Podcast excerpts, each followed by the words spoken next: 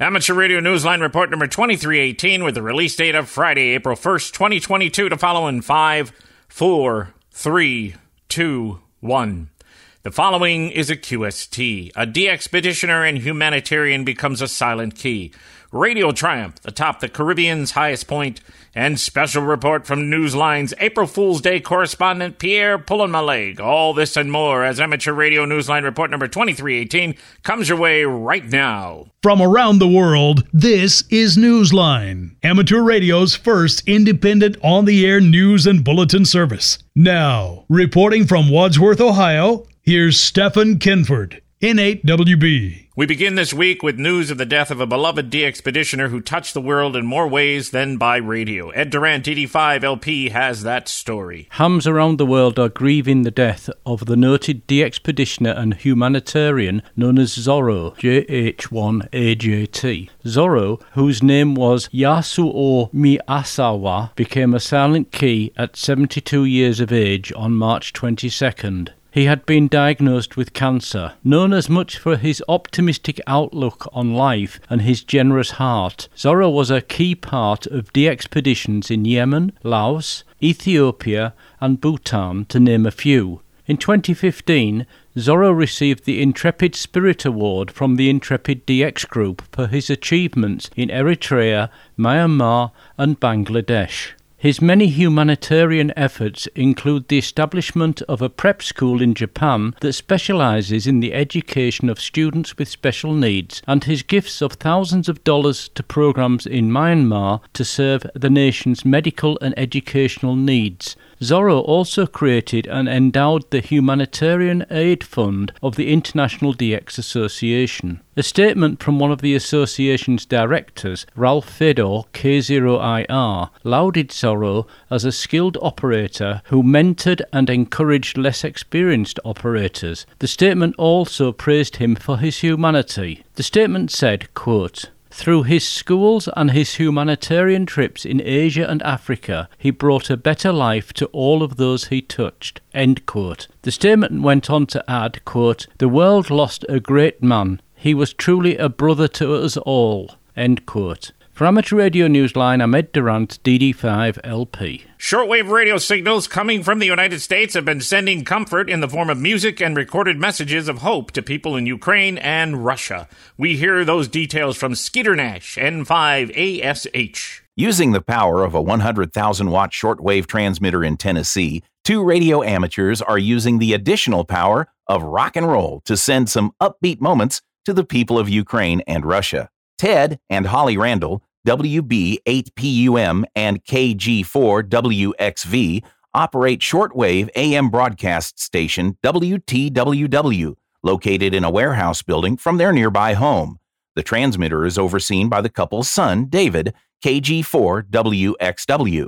Music isn't the only thing the couple has been transmitting. They are broadcasting recorded messages left by callers to the radio station, carrying messages of hope and encouragement to be received on the small shortwave receivers many of the Ukrainian listeners have. Ted Randall told the local TV station WVLT, quote, These people are listening in bunkers. They are listening in shelters, and those little radios, that's the type of radio they are listening on. End quote. As a ham, Ted also recognizes that radio's power goes beyond any mere measurement in wattage. He told the TV station, quote, If we can touch lives through radio, then that's our responsibility.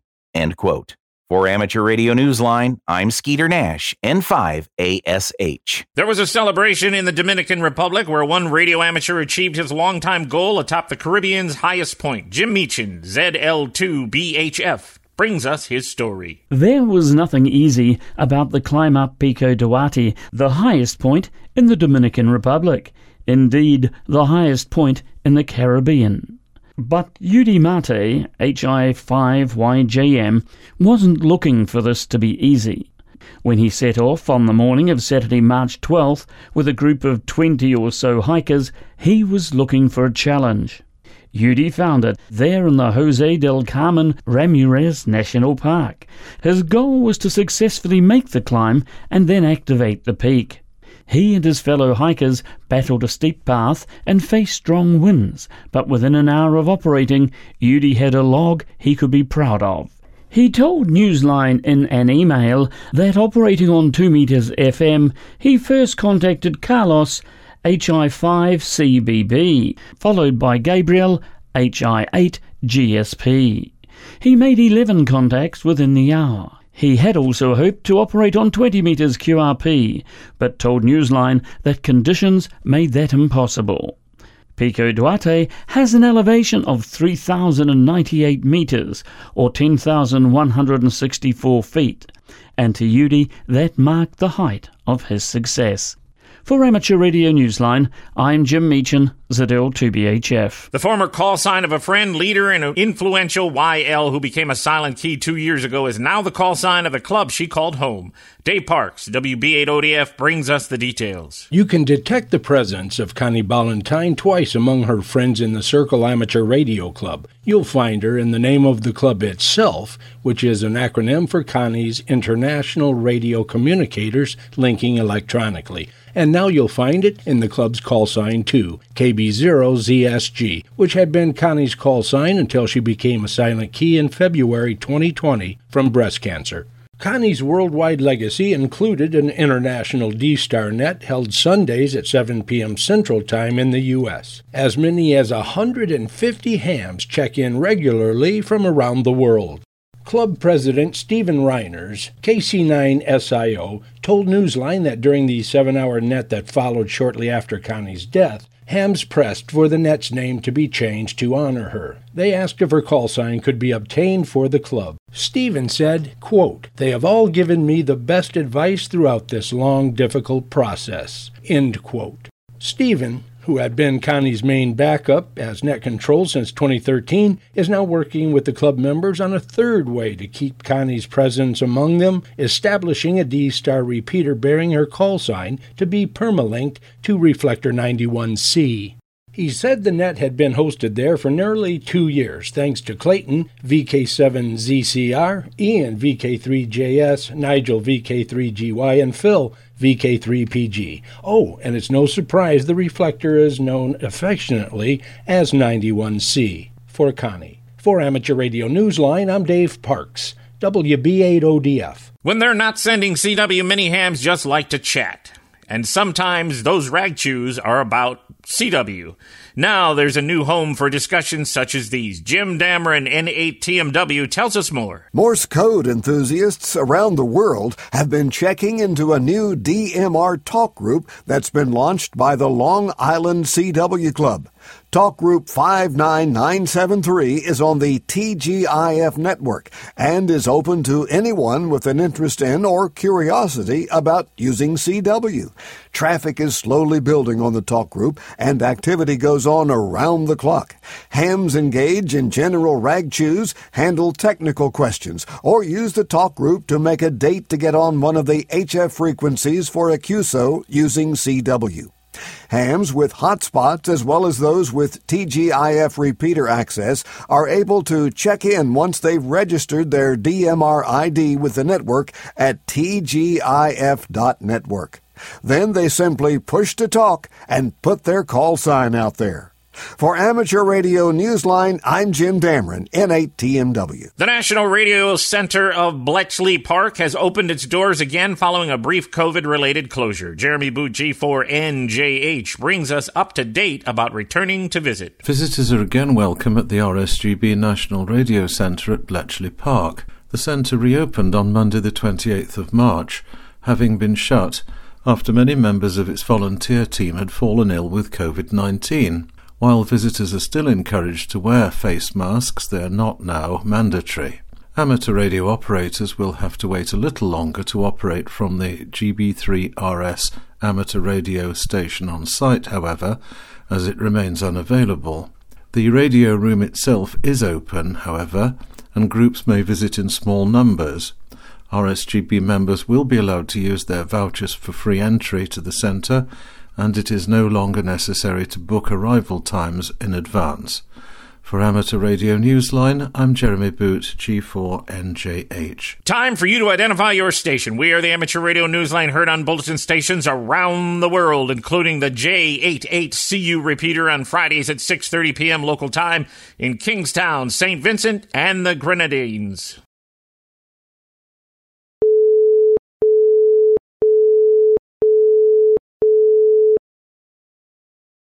If you're going to Hamvention, get your tickets early for the AMSAT TAPR banquet. The dinner is honoring a pioneer who became a silent key this year. Jack Parker, W8ISH, has the details. One of the highlights of Dayton Hamvention weekend this May is expected to be the AMSAT TAPR banquet, which is being held in honor of APRS pioneer Bob Bruninga, WB4 APR.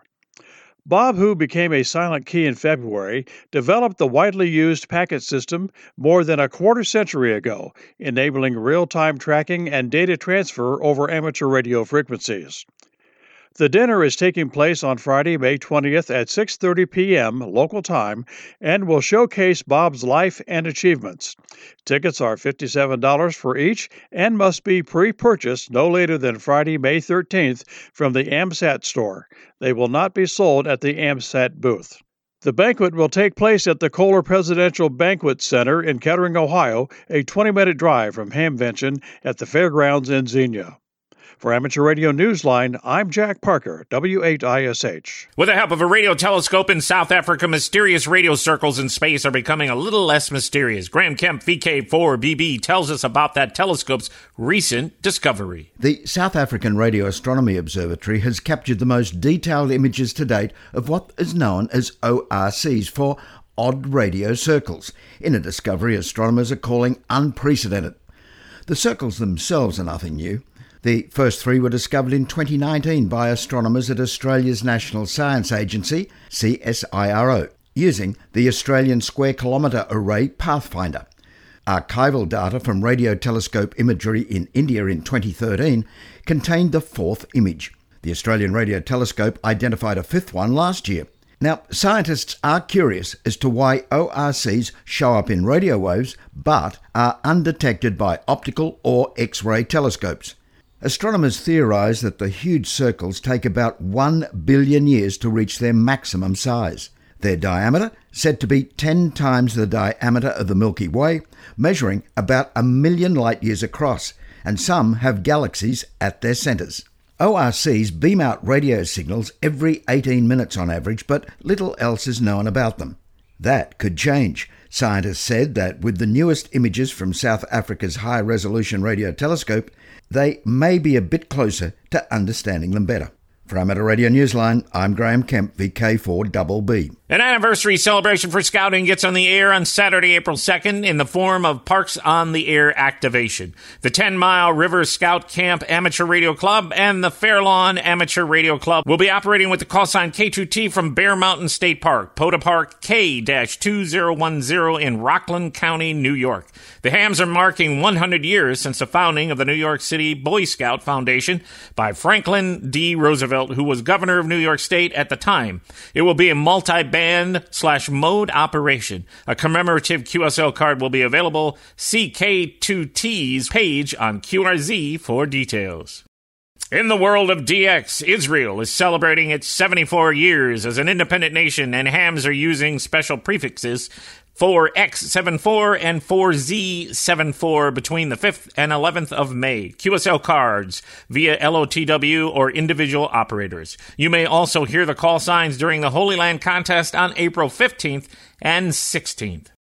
In West Malaysia, Alex, SQ9UM is using the call sign 9M2 slash SQ9UM from Kuala Lumpur until March 31st. Be listening on 40 to 6 meters where Alex will be using CW, SSB, and FT8 slash FT4 QSL via his home call sign.